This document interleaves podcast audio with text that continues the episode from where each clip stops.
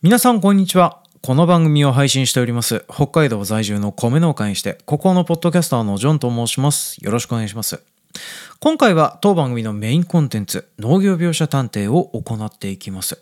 扱うタイトルは、映画ジュラシック・ワールド新たなる支配者を扱っていこうと思っております。で当番組はですね毎回毎回こういうふうに農業描写を見ていく都合上映画の中の状況をねあのそれなりにネタバレをしながらお話をせざるを得ない作りとなっております。で一応映画を見ていなくてもそれなりに話が通じるように話はしていこうと思いますのでまあ未見の方でもそれなりに聞けるかなとは思っております。まあなんですけれども必ずネタバレが含まれておりますのでその辺だけ重々ご承知の上お聞きいただけるとありがたいです。で早速ネタバレをしていこうと思うんですけれども、まあ、今回お話になる内容はですね映画を見られた方だったら分かっていただいている通りイナゴの話をします。まあ、ジュラシック・パークシリーズの6作目でなんでイナゴの話をしなければならないのかっていうのはですね、私もどうしてなのかなっていうふうなのが本当にわからないんですけども、まあ、本作ではですね、話の中心になってくるというか、まあ、話を転がしていく推進剤の一つとしてこのイナゴが出てくるんですけどね、まあ、このイナゴがですね、出てきちゃったばっかりに、あの映画としてなんかピントがずれた方向に行ってしまったのかなっていうふうなのを思っているぐらい、あの映画が面白くなった原因の一つがイナゴが担ってるかなというふうに私は思ってたりするんですけどね。まあ、それがなんでなのかっていう風な話をですね、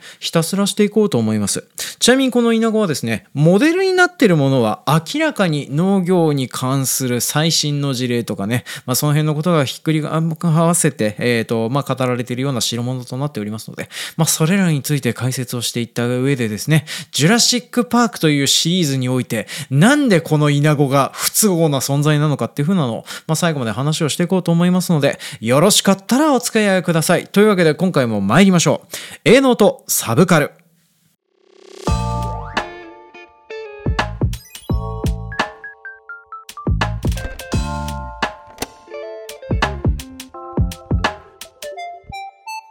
この番組は北海道在住の米農家にして、ここのポッドキャスターのジョンがお送りするオーディオエッセイ番組です。今回は当番組のメインコンテンツ、サブカル作品の中に現れるほんの少しの農業描写から、作品世界の食料事情や農業事情をディテクティブしていく、作品の見え方がちょっと変えられたらいいな、な農業描写考察プログラム農業描写探偵のお時間となっております。で、今回扱いますのは、2022年公開された、えーと、まあ、ハリウッド映画、えージュラシック・ワールド新たなる支配者を扱っていきます。で、こちらの映画、監督はコリン・トレボロ監督、えー脚本はエミリー・カーマイケルとなっております。で、えーこちらの映画はですね、あの、ジュラシック・ワールドシリーズの3作目、ジュラシック・パークシリーズでいうところの6作目となっておりまして、で、一応あの、日本国内でだけこれが完結編としてね、言われてるんですけども、まあ、もしかしたらまだまだ続くかもしれねえねというような、まあ、そんなようなシリーズとなっております。で、えー皆さん、ジュラシック・パークの説明についてはいいですね。あのーまあ、テーマ、恐竜を、えークローン技術で蘇らせて、それをあの動物園よろしく見ていこうと思うようなテーマパックを作ったんだけれども、えー恐竜が人間の手に負えなくて、えらいことになるというふうな、まあ、そういうようなね、モンスターパニック映画的なところもあるけれども、まあ、恐竜とかそういうふうな生き物の生態を見て楽しむというふうな、まあ、アトラクションムービー的な、えーと映画だったりしております。で、えー私もあの、ワン、ツー、スリー見て、えージュラシック・ワールドシリーズはワン、ツー、スリーと全部見てきてるようなものとなっておりまして、えーどれが好きかっていうふうに言われるとですね、私が好きなのって1と3が好きかなっていう。で、あと、ジュラシック・ワールドシリーズの1、2も好きです。で、あの、ダメだなっていうふうになってるのは、ジュラシック・パークの2と本作っていう風な感じになってたりするんですけどね。まあ、それなりに、えージュラシック・パークシリーズっていう風なのは楽しく見れてるかなというふうには思ってたりしております。で、このジュラシック・パークシリーズという風なのはですね、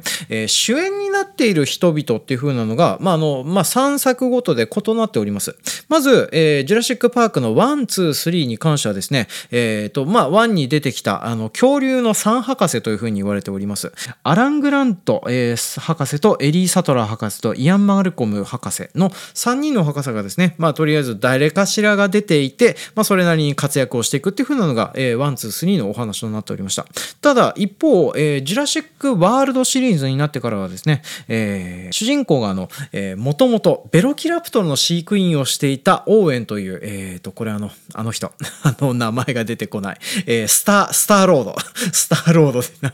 えっと、まあ、ギャラクシー、ん？えー、ガーディアン・オブ・ギャラクシーのね、スターロード役でおなじみの人がオーエン役をやってたりとかね。で、そしてその人とくっつくことになる、もともとあのジュラシック・ワールドの方で、えっ、ー、と、このパークの運営の責任側の方のね、お仕事をしておりましたクレアさんという風なのが、まあ、いろいろありまして、えっ、ー、と、このジュラシック・ワールドの方でジュラシック・パークみたいな大惨事が起きたよっていう風なのを、まあ、それをどうにかする火消しをいろいろやったりするっていう風なのを頑張って描かれてたのがジュラシック・ワールドシリーズとなっております。で、ジュラシック・ワールドの方、1、2においてはですね、舞台になるのは、えー、このジュラシック・パークとか、ジュラシック・ワールドというテーマパークが置かれていたイスラヌブラという風な島になってるんですけどね。で、このジュラシック・ワールドシリーズの2作目において、えー、火山が噴火して恐竜たちがまあ絶滅しちゃうんだよねっていう風な状況になるんだけども、まあそれをですね、えっ、ー、と、まあ人間の地区の人間の技で蘇らしちゃった生き物をそのまま自然に任せて殺すのはどうなんだっていう風なところで、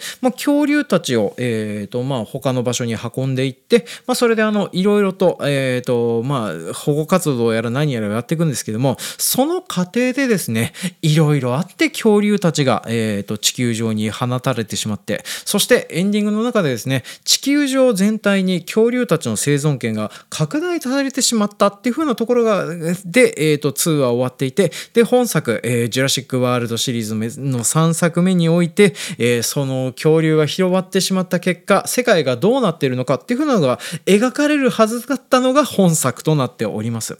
で、本作はどういう風な位置づけなのかというか、どういう風な 面白みがあるような映画なのかっていう風な部分ですね。まあ一応あの、えー、もともと言われていた、あの、まあ、いいところというふうな部分としてはですねまず本作にはそのジュラシック・ワールドシリーズの主人公たちが出るのはもちろんのこともともとのジュラシック・パークシリーズの方に出ていた、えー、サン博士も、まあ、再び合流するというふうな感じになってるんですよね。でそれでお話の筋が2本あるような状態でこのお話っていうのは進んでいきます。でまず、えーと、主人公たちあのジュラシック・ワールドシリーズの主人公たちっていうふうなのはですねあのクローンの女の子が、まあ、この子女の子はですねもともと死んじゃった女の子をクローン技術で復活させたっていう、まあ、恐竜とはまた違った形の、あの、まあ、倫理観を問うてくるような存在だったりするわけなんですけども、まあ、この女の子がですね、いろいろあって連れ去られることになります。で、そして、えー、ついでにですね、あの、主人公ともともと仲の良かったベロキラプトのブルーというふうな恐竜がいるんですけども、このベロキラプトのブルーの息子というか、あの、まあ、子供の恐竜がですね、いろいろあって同時に誘拐されてしまうと。で、その子供のラプトルと、えー、さらわれた女の子を救うために主人公の応援たちっていう風なのはこの女の子を追って、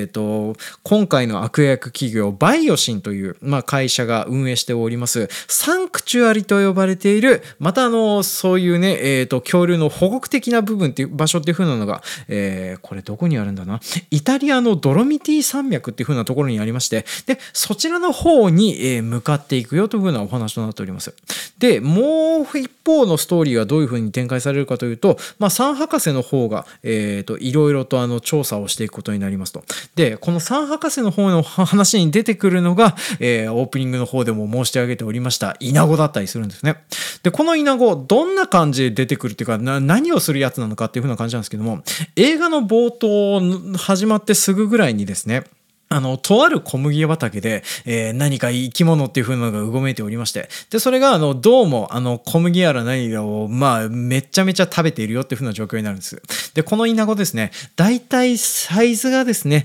全長1メートルぐらいあるかな。1メートルは言い過ぎにしてもですね、とりあえず50センチは超えてるようなサイズのイナゴなんですね。えー、1頭あたりの。で、それが、えー、雲仙引きっていう風な感じで、うわっていう風によりまして、で、これが、あの、いろんなところを食い荒らしていくってっていう風なところが描かれてたりしております。で、このイナゴっていうのが、どうも今回の悪役企業であるバイオシンが、このイナゴの誕生に関わっているのではないかっていう風なのをですね、えー、ジュラシック・パークシリーズに出てきておりました3博士たちが探っていって、そして探っていく過程で、この今回の主な舞台となりますバイオシンが運営しているサンクチュアリの方に乗り込んでいくよという風な話となっております。で、えー、それであの主人公たちがまあ遭遇して、またあのジュラシック・パーク的なことをどんどんやっていくっていう風なところで、まあ、今回目玉となるのは羽毛恐竜が出てきたりですとかね、あとあのジュラシック・パークシリーズの中に昔から存在はあの語られてはいるけど、一応も出てこなかった、えー、水星の恐竜が出てくるとかね、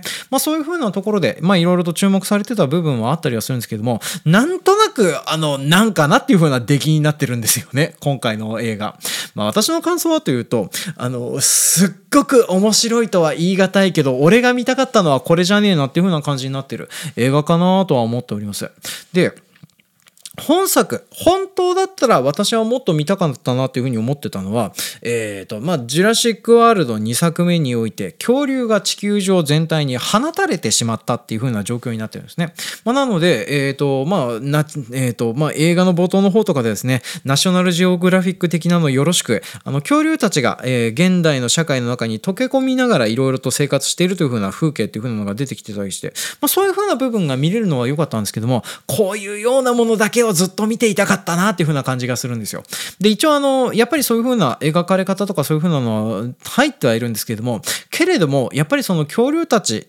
まあ、世界全土に広まったっていう風には言われてるんですけども、けれども闇取引をされる程度には個体数はそれなりにいなくて、で、そしてあの体のサイズだからそんなに個体数も増やせられなくてっていう風な状況になってるので、あんまり地球上で新たなる支配者をやってる感じはしねえよなっていう風になってるのが、まあちょっと残念だったかなという風には思ってたりしております。で、一応あの、恐竜に見慣れ慣れた状態でね、まあいろんな人が、あの、まあ恐竜と触れ合いながら暮らしてるよっていう風なのが、まあ冒頭の方で描かれてたりはするんですけど。も、なんか、そ、その辺でね、ちょっとバランスがちぐはぐだったかなというふうには思っております。で、おそらくこの辺の部分のお話を膨らませられなかったから、今回その、えっ、ー、と、いろんな食べ物や、あの、とか、穀物とかそういうふうなものを荒らして、で、イナゴ貝を広めて回る、えー、全長1メートルぐらいのイナゴっていう風な代物が出されてきてでそれをどうにかするためにあのまあえっ、ー、とまあバイオシンの方に行こうとするっていう風な話が、まあ、今回の映画の中ではあの伝えられてたりしております。で今回そうやってね、あの出てきちゃったいるイナゴなんですけどね、このイナゴのせいでなんとなくあの話っていうのがごっちゃになってるかなというふうには私自身は思ってたりしております。で、そのテーマ的な部分とかそういうふうな部分においてもですね、なんかなっていうふうに思うような部分、ものだったりするんですよ。で、このイナゴはですね、その、まあ、ここである程度ネタバレをしてしまいますけれども、あの、このイナゴはですね、バイオシンというふうな今回の悪役企業業が穀物価格をコントロールするために作っている存在だというふうに説明されます。で、えー、どういうふうな感じでコントロールをするかというとこのバイオシンというふうな企業はですね、まあ、名前の通りあのバイオケミカル企業となっておりまして、まあ、遺伝子組み換えの作物を作っていたりとかねあとは恐竜の遺伝子やら何やらを利用していろんな植物とか動物とかのね、えー、遺伝子組み換えとかそういうふうなのをやって新しい命をやら何やらを作ってるよっていうふうなのが説明されてたりするんです。であのまあ、この恐竜やら何やらの対策をするためにねアメリカ政府から意外とお金も入ってたりっていう風なところで、えー、まあ、この結構デカめの企業になってたりはするわけなんです。でそのバイオシンが裏で何をやってるかっていうと,、えーと、この自分たちが売ってている穀物、えーと、遺伝子組み換え穀物の種を売るためにですね、えー、それ以外の穀物を食べて回る、えー、と遺伝子組み換えをされた、えー、大きなバッタっていう風なのを作り出して、まあ、それを放つことによって、え種子市場とかそういう風なものを独占して利益を得ようとしているよっていう風なところをですね映画の中では語られてったりするんですよね。まあ、すごく遠大であの絶対にバレたらえらいことになるよねっていう風なまあ、そんなようなことをしでかしている企業だったりするわけなんですけれども、まあ、こいつのおかげでですね、なんかあの、本当は恐竜をたくさん見たかったはずなのに、イナゴに襲われたり、イナゴをどうこうしたりっていう風な描写がいっぱい挟まれることによって、なんかなっていう風に思うような、まあ、そんなような気分になる映画になってしまってるかなっていう風なのが、まあ、本作の非常に残念な部分だったりしております。ただ、このイナゴに関してはですね、まあ、農業技術としてモデルが明らかに存在しておりまして、今回の農業描写探偵ではですね、このの、えーと、イナゴが何をモデルとして作られているのかっていうふうなところをまあいろいろと話をしていこうと思ってたりしております。でそれを話した上でですねあのジュラシック・パークというふうなシリーズのなんかあの中心的なテーマと随分そごがねえかっていうふうな部分をですね合わせて話をしていこうと思いますのでまあよろしかったら、えー、こから20分間ぐらいお付き合いのほどよろしくお願いいたします。で、早速あの農業描写探偵会入っていこうと思うんですけれども、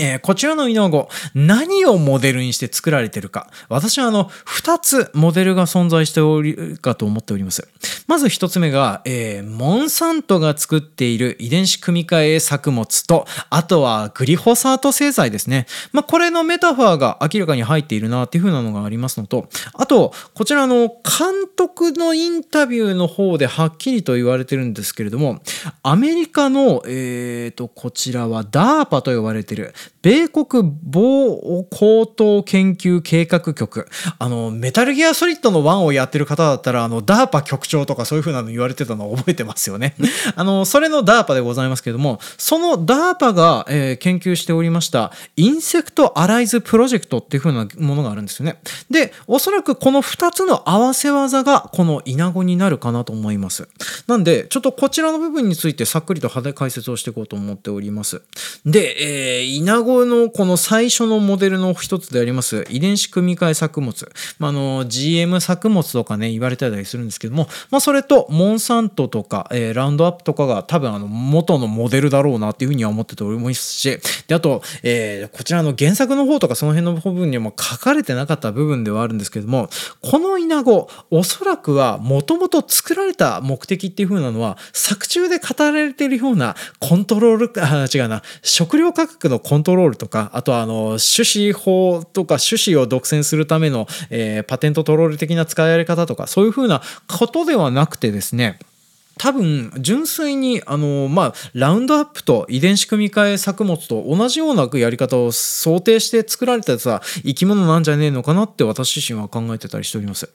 で、えー、この作中の巨大イナゴっていう風なのはですねまあバイオシンが作った巨大なイナゴですっていう風なところはまたびたび申し上げておりますけれどもこのバイオシンをの作ったイナゴはですねバイオシンで作られた遺伝子組み換え作物だけは食べないという風なまあ設定がついてたりしております。で、その結果、他の植物に関しては、イナゴがわーって食べてわーってどうにかしてしまうよっていう風な代物になってたりしております。で、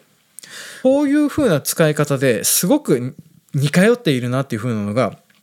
モンサントという今現在はバイルというふうな企業に買収されて名前が残ってない、えーと、巨大なね、えー、農薬メーカーの機械、えーと企業があったんですけども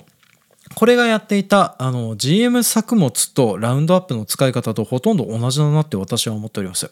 で、えー、モンサントの方でどういうふうなことをやってたかっていうと、えー、ラウンドアップ耐性植物というふうなのをですね、まあ、遺伝子組み換えで作ることによって、ラウンドアップという全除草剤、えーと、これの説明もいるね。あの、まあ、かかっったらどんな植物でも枯らしてしまうというふうな除草剤を、えー、使ってるっていうふうなのと、まあ、非常にあの仕組み的には似ているものかなって私は思うんですよね。でこの使われ方っていうふうなのはどういうふうなものなのかというと、うん、そそもそも最初にあの除草剤の説明からした方がいいか。で除草剤には全除草剤とあと選択性除草剤というふうに呼ばれているものがあります。で全除草剤はかかったものをどんな植物であれ、えー、狙って殺すというふうな能力力を持っているのが全除草剤となっております。で選択性除草剤というふうなのは何かというと特定の科の植物には効かないけれど特定の科の植物は枯らすという、まあ、そういうふうな、えー、選択性を持っている除草剤のことを選択性除草剤と言います。で大抵の植物にかけられる除草剤というふうなのはですねこの選択性除草剤が多いです。まあ、特に形容処理といって、えー、植物が生えているような状態で散布するのはこの選択性除草剤であることの方が多いんですよね。ただ、えーと、このラウンドアップっていう風な薬はですね、まあえーと、全除草剤ではあったりするわけなんですけどもこれに効かないようにする特性を遺伝子的に組み換えることができたのがラウンドアップ体制を持っている、えー、全除あの、まあ、遺伝子組み換え作物っていうふうなことになります。で、こいつに関しては、このラウンドアップをかけたところで、ラウンドアップが効かないから、えー、選択性除草剤のような形で使えるよっていうふうなところで、まあ、非常に有用だったりするんですね。まあ、ちなみに、どんな農薬に関してもそうだったりするんですけども、えー、とこういうふうな同じ除草剤とか同じ農薬とかっていうふうなのを使い続けていくと命は抜け道を見つけるという、まあ、ジュラシック・パークの方でよく語られるあの、まあ、命はとりあえず何かしらの道を見つけるっていうふうなところと通底しておりましてねどんどんどんどん効かなくなってくるんですね。まあ、効かなくなってくるというかあの効かない個体が出てきてしまうんです。まあ、そういうふうなのもありまして、まあ、選択性除草剤とかっていうふうなのも、まあ、農薬作ったったりするのすごく大変だったりするのでね年間にあの何本も何本もボコボコ出てくるっていう風なわけでもないので、まあ、その違う種類の材をどうにかして組み合わせていかないといけないしっていう風になってくると、まあ、あの抵抗性がついて、えー、除草剤が効かない雑草が出てくるなんていう風なこともあるんですけどもただラウンドアップに関しては、えー、そのうまく効かせることはなんせ全除草剤なのでね、えー、すごいことができるんですけども、まあ、それがどうもあのまえーとまあ、作物に形容処理のように使えて便利だよねっていう風なところでまあ、非常にあのよく良いものとして出されてたりはしてたんですね。まあ、なんですけれどもこの、えーとまあ、グリホサートとの使い方と遺伝子組み換え作物っていう風なのはですね、まあ、モンサントがこういう鳴り物入りで出した後いろんなところからバッシングを受けていてでそして今現在はラウンドアップの健康被害とかそういう風なものにおいて、えー、訴訟沙汰にすごくなってしまった結果モンサントは今現在会社としては潰れてしまっているような状態となってるんですね。でなんかこれを聞くとですねなんかその健康にすごく悪そうなイメージがあるんですけどね、まあ、ただ私はあのあんまり健康に悪いわけじゃないよねっていうふうには思ってたりするんですよね。これね、なんかさっくりと短い時間で理由を説明するのがめんどくさいんですけれども、あの、この、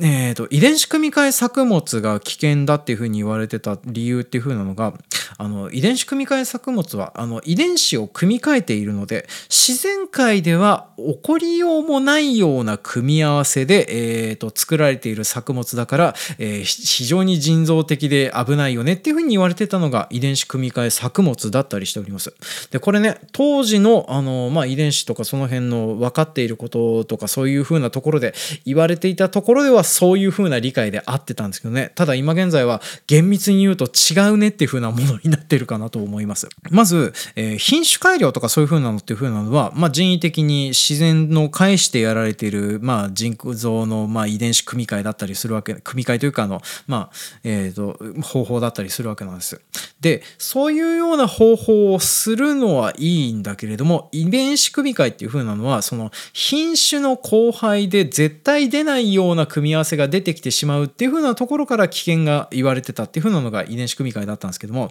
現在それが通用しなくなっているっていう風なのがですね、どうも遺伝子っていう風なのはですね、例えば虫に噛まれたりとか、あとは、えー、別の遺伝子と交雑し、別の遺伝子を持っている雑草とかそういう風なものと交雑したりすることによって意外と水平に移ってったりするよっていう風なことがあり得るという風なのが分かってきてたりするんですね。じゃあ遺伝子組み換えで作られている植物においても自然界においても結局のところ似たようなもんなんじゃないっていう風に言われてるのが、えー、おかげでですねまあ今現在この遺伝子組み換えとであと、えー、ここ最近よくやられている、えー、遺伝子編集という、まあ、クリスパーキャス9という風なものを使っている、えー、遺伝子の、まあ、と、まあ、遺伝子を編集された植物っていう風なの、まあ、区別はされてるんですけれども、まあ、基本的には大体同じもんじゃねえかなって私自身は考えてたりしております。まあ、なんですけどね、えっ、ー、と、一応日本の法令上では遺伝子組み換え作物と遺伝子編集作物と品種交配を同行された作物っていう風なのは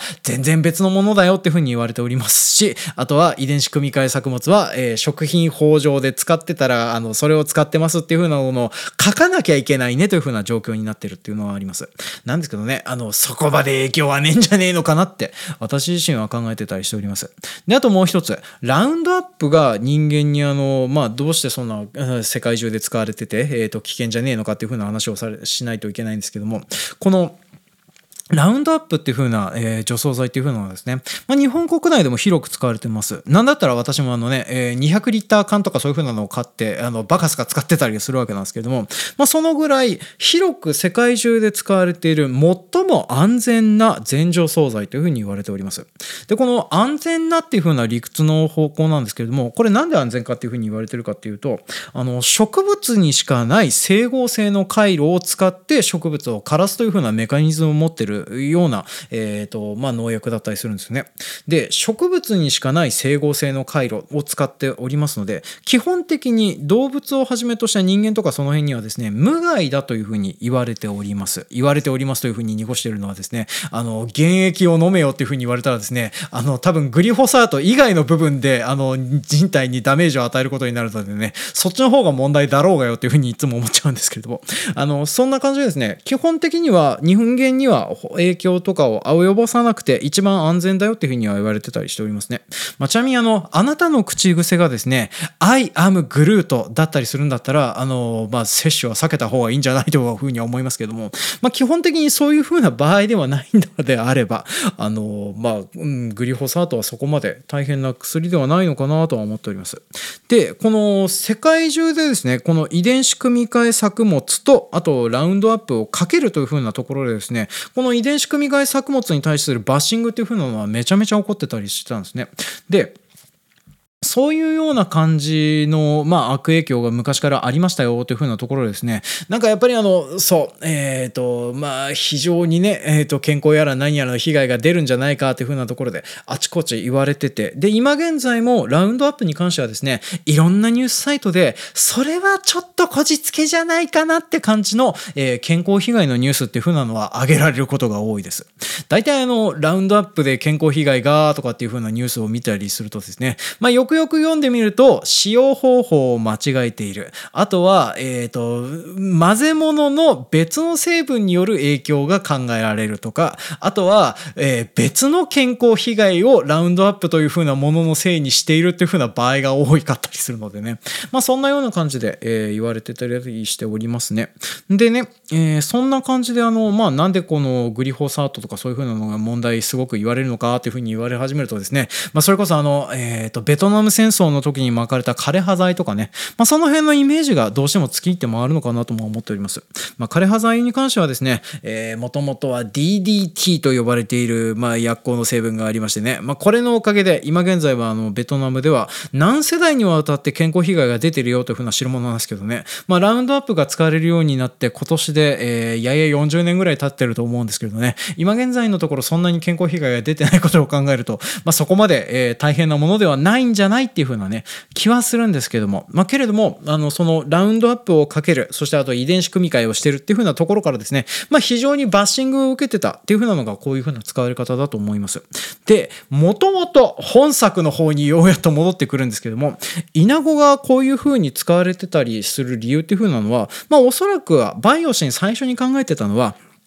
自分たちの、えーとまあ、植物を食べないけれども、えー、他の植物に関しては食べてくれる生き物としてあのイナゴを作ってたんじゃないかなと思うんですね。まあ、だからイナゴの公害を起こす対象っていう風なのは雑草に対してだけでで畑の中では、えーとまあ、その植物だけがピンピンしてるっていう風な状態にしたかったんじゃねえかなとも思いますね。まあそうなると農薬やら何やらを使わなくてもよくてコストも下げられるしっていう風なところで、えー、開発はされたんだと思うんですですけども、最初に実験をした数匹が逃げてしまった結果、えっ、ー、と、まあ、自分たちのそういう、えーと、イナゴが嫌がる遺伝子を持ってない生き物にとか穀物に関しては全部食べてしまうというふうな状況になってしまいましてね。その火消しをするにもどうしもならなくてやむなくそのまま穀物価格のコントロールに、えーとまあ、どうせだったら儲けの方に行くんじゃね行った方がいいんじゃねえかっていうふうな感じで行ってしまったっていうふうなのがこのこのイナゴが作られた経緯なんじゃないかなって私は考えております。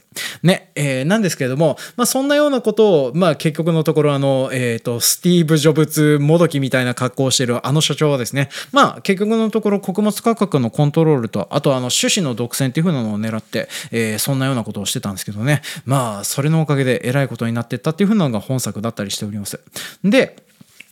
この、えー、イナゴのモデルになっているもう一つの方っていう風なのがですね、まあ、これから話をする、えーと、DARPA が今現在研究をしておりましてでそっちの方もちょっと研究止められているような状態になっております。インセクトアライズプロジェクトという風なのが、えー、ありますと。でこちらどういう風なものなのかっていうのがですね、えーまあ、2018年代頃に、えー、あ違う2018年に発表されてで英語の記事しかないような状態なんでね今現在はちょっと反対活動が功を奏して止められているような代物になってるんですけども、まあ、これの説明をしていこうと思います。で、このインセクトアライズプロジェクト、えー、日本語に訳すと、虫の同盟プロジェクトって言ったように言ったらいいですかね。で、簡単にどんなことをやるような代物なのかっていうのを説明すると、アブラムシとかコナジラミといった昆虫を利用して、成熟した植物に特定の遺伝子を送達できるオーダーメイドのウイルスを作物に感染させるという代物だったりするんですよね。これあの、言って伝わるかどうかがわかるな、わからないな。で、なんて言ったらいいですかね。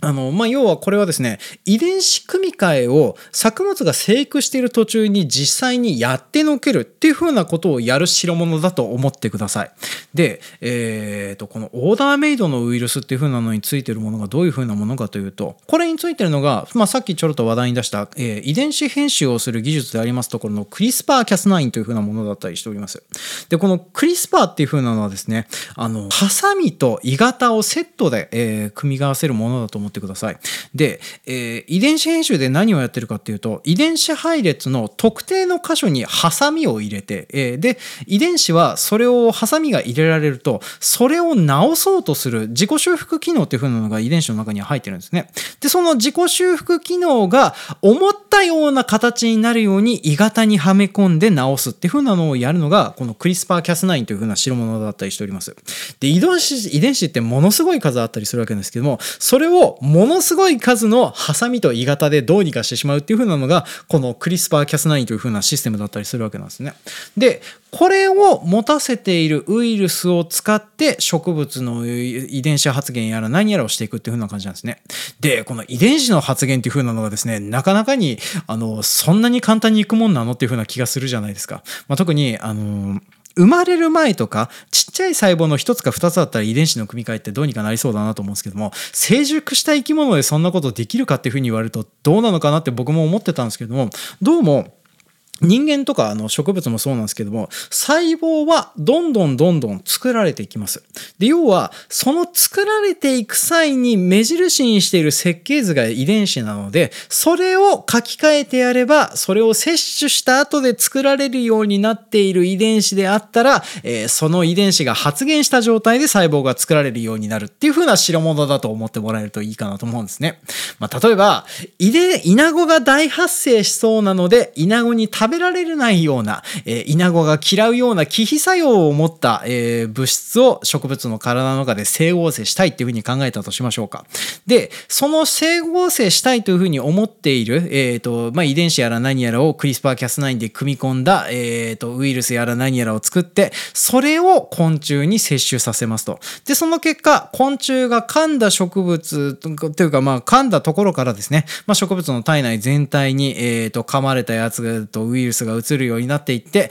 で、そしてあの、遺伝子の改変やら何やらを行って、で、植物が体の中でそういった整合性の化学物質を作り出して、イナゴを忌避することに成功させましたよっていうふうなことをやろうとしているのが、この DARPA のインセクトアライズプロジェクトというふうになってたりしております。で、同じような感じですね。まあ、例えばイナゴの忌避だったり、あとあの、急な干ばつの際に干ばつに耐えうるような遺伝子を組み込んであげたりとかね。まあ、そういうふうなことをするよっていうふうなのを目指して作られてるっていう風なのがこのインセクトアライズプロジェクトだったりするんですね。なんとなく、えー、伝わったでしょうかね。ただ、このインセクトアライズプロジェクト、2016年に鳴り物入りで研究を始めてね、予算やら何やらを求めたいというような感じにやってたんですけども、発表をした結果、えー、ヨーロッパとかの、まあ、科学者とかいろんなところの科学者からですね、それはやべえんじゃねえのっていう風な感じで止めが入ってるような状況だったりしております。まあ、どうしてかというと、逆に植物の生育に悪影響を与えるような遺伝子改変をしたウイルスをつけたものを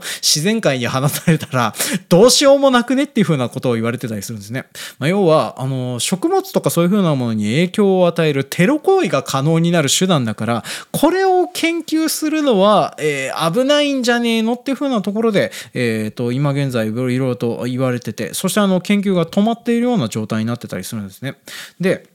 えー、こんな感じであのこの批判や目的とかその辺の部分を考えるとまあその通りだよなっていう風な部分だったりするんですよ。で生き物って抜け道を見つけるっていう風な話でこれあの「ジュラシック・パーク」の一作目に出てくるセリフだったりするんですね。あの映画見られた方だったらなんとなく覚えてるかなと思うんですけどどういう風な時に言われてたセリフかっていうとですねこれあの「ジュラシック・パーク」一作目において恐竜たちは、えー、基本的には、えー、自分人間が不可避で子供たちを増かしてあげないと増やすことができないっていう風な設定が加えられてたんですね。劇中の設定では、えーとまあ、恐竜たちっていう風なのはとあるカエルの遺伝子を入れられておりましてでそれでメスしか生まれないようになってるよっていう風な形になってるんですでメスしか生まれないので交尾も何もできないからとりあえずあのパーク内で離れてたとしても、えー、個体数の調整とかでも絶対できるよねっていう風な話だったりするんですけどもただこの「ジュラシック・パーク」の映画の中ではですね途中であの恐竜の卵っていう風なのが野生で生まれてるっていう風なのを確認しまして、まあ、それでこの状況を説明するっていう風なのであの、まあ、グラント博士っていうあの、えー、あれですね。ちょっと性格の悪そうな数学者の先生、カオス理論を研究している博士がいるんですけども、この博士が言ってたセリフっていう風なのが、あの、命は抜け道を見つけるっていう風なことを言ってたんですよね。まあ、だから、私もあの、こういう風なセリフとか、あとはあの、植物とかそういう風なものを見てても思うんですけれどもね、何かしらの抜け道を見つけるっていう風な部分がありましてね。まあ、それもあって、私はあの、こういう風な感じで、まあ、いろいろとなものが混ざっていて、てそれであのどうにかしてしまうっていうふうなことをやれるようになるっていうふうなところが、まあ、今回あの命がどうしようもならないよねっていうふうな代物であるというふうなのがあの特に「ジュラシック・パーク」というふうな作品全体に通底するテーマだともすら思ってたりしております。まあ、全体通してね結局のところ自分たちで生み出した命にもかかわらずコントロールが効かずそしてあのコントロールが効かない上に自分たちで、えーと、成長やら何やらをしてしまった結果おかしなことになっていくっていう風なのがまあ多分本作通してずっと言われてたりするようなそんなようなものなんだろうなって、えー、私自身は思ってたりしております。で本作においてはですね、このバッタを止めるためにではですね、えっ、ー、と、クローンの女の子のメイジーから作り出した巨大バッタを不妊化させる遺伝子を持ったバッタを放つことによって、えー、このイナゴの、まあ、増えるというか増殖っていう風なのを止めるっていう風なところでお話がバンバン剤だよねっていう風なところでオチがついてたりするんですけども、まあ、私はあのこれがちょっと本作のテーマにはすごくブレる部分だってあるよなっていう風なのはね思ったりはするんです。だってイナゴだって抜け道を見つけるかもしれないじゃないっていう風にどうしても思ったりはするんですよね。ね恐竜たちが同じように自分たちが不妊化するっていう風なプログラムから抜け出して自分たちの子供を産んだようにイナゴだって不妊化のプロセスを組まれたやつからまた子供を生まれるようにするようなものも出てくるかもしれないしっていうのもありますしねあの遺伝子組み換えで生まれた植物というかあの GM 作物の中にはですねターミネーター遺伝子といって、えー、基本的には時代を生まないようにするというふうな遺伝子を持っているだからあの種取りをして増やせないようにするよというふうな遺伝子改良とかを含まれてたっていうふうなのは言われてたんですけどもただ遺伝子組み換え植物においてもですね交雑をしたり子供を産んだりっていう風なのをターミネーター遺伝子関係なくやってのけたりするっていう風なのが確認されておりますから、まあ、やっぱりあの人間でどうにか全てできるものではないよなっていう風なのが命の凄さであり厄介さでもあるんだよなっていう風な気がするんですよね。まあ、それもあって本作はこのイナゴを出しちゃっていろいろ考えることを増やした結果そのイナゴの解決方法自体が微妙な感じになってしまって。でそれも相まって全体を通してなんかまとまりのつかねえなっていう風な話になってしまったんじゃねえかなって。私はあの今回の映画を見ながら思っていたような部分だったりしております。ねなんでねイナゴがいない6作目だったら見たかったなっていう風に思ったところで今回のお話は締めさせていただきたいと思います。ちゅうわけで今回も長々とお付き合いいただだきまして誠にありがとうございました当番組へのコメントは X のハッシュタグ A サブとつけてつぶやいていただけるとありがたいですまた番組継続の励みになりますので、えー、Spotify、Apple Podcast などのレーティングや評価コメントなどお寄せいただきますようお願いします。で、あと、長めのコメントとかご意見やら何やらございましたら、番組の概要ページの方に載っております Google フォームの方からコメントをお寄せいただけるとありがたいなと思っております。で、あと、えっ、ー、と、お知ららせ事いくつかございます。えー、くどくど申し上げております。12月16日、ポッドキャストウィークエンドという風なイベントに出展しますので、来れる方は遊びに来てください。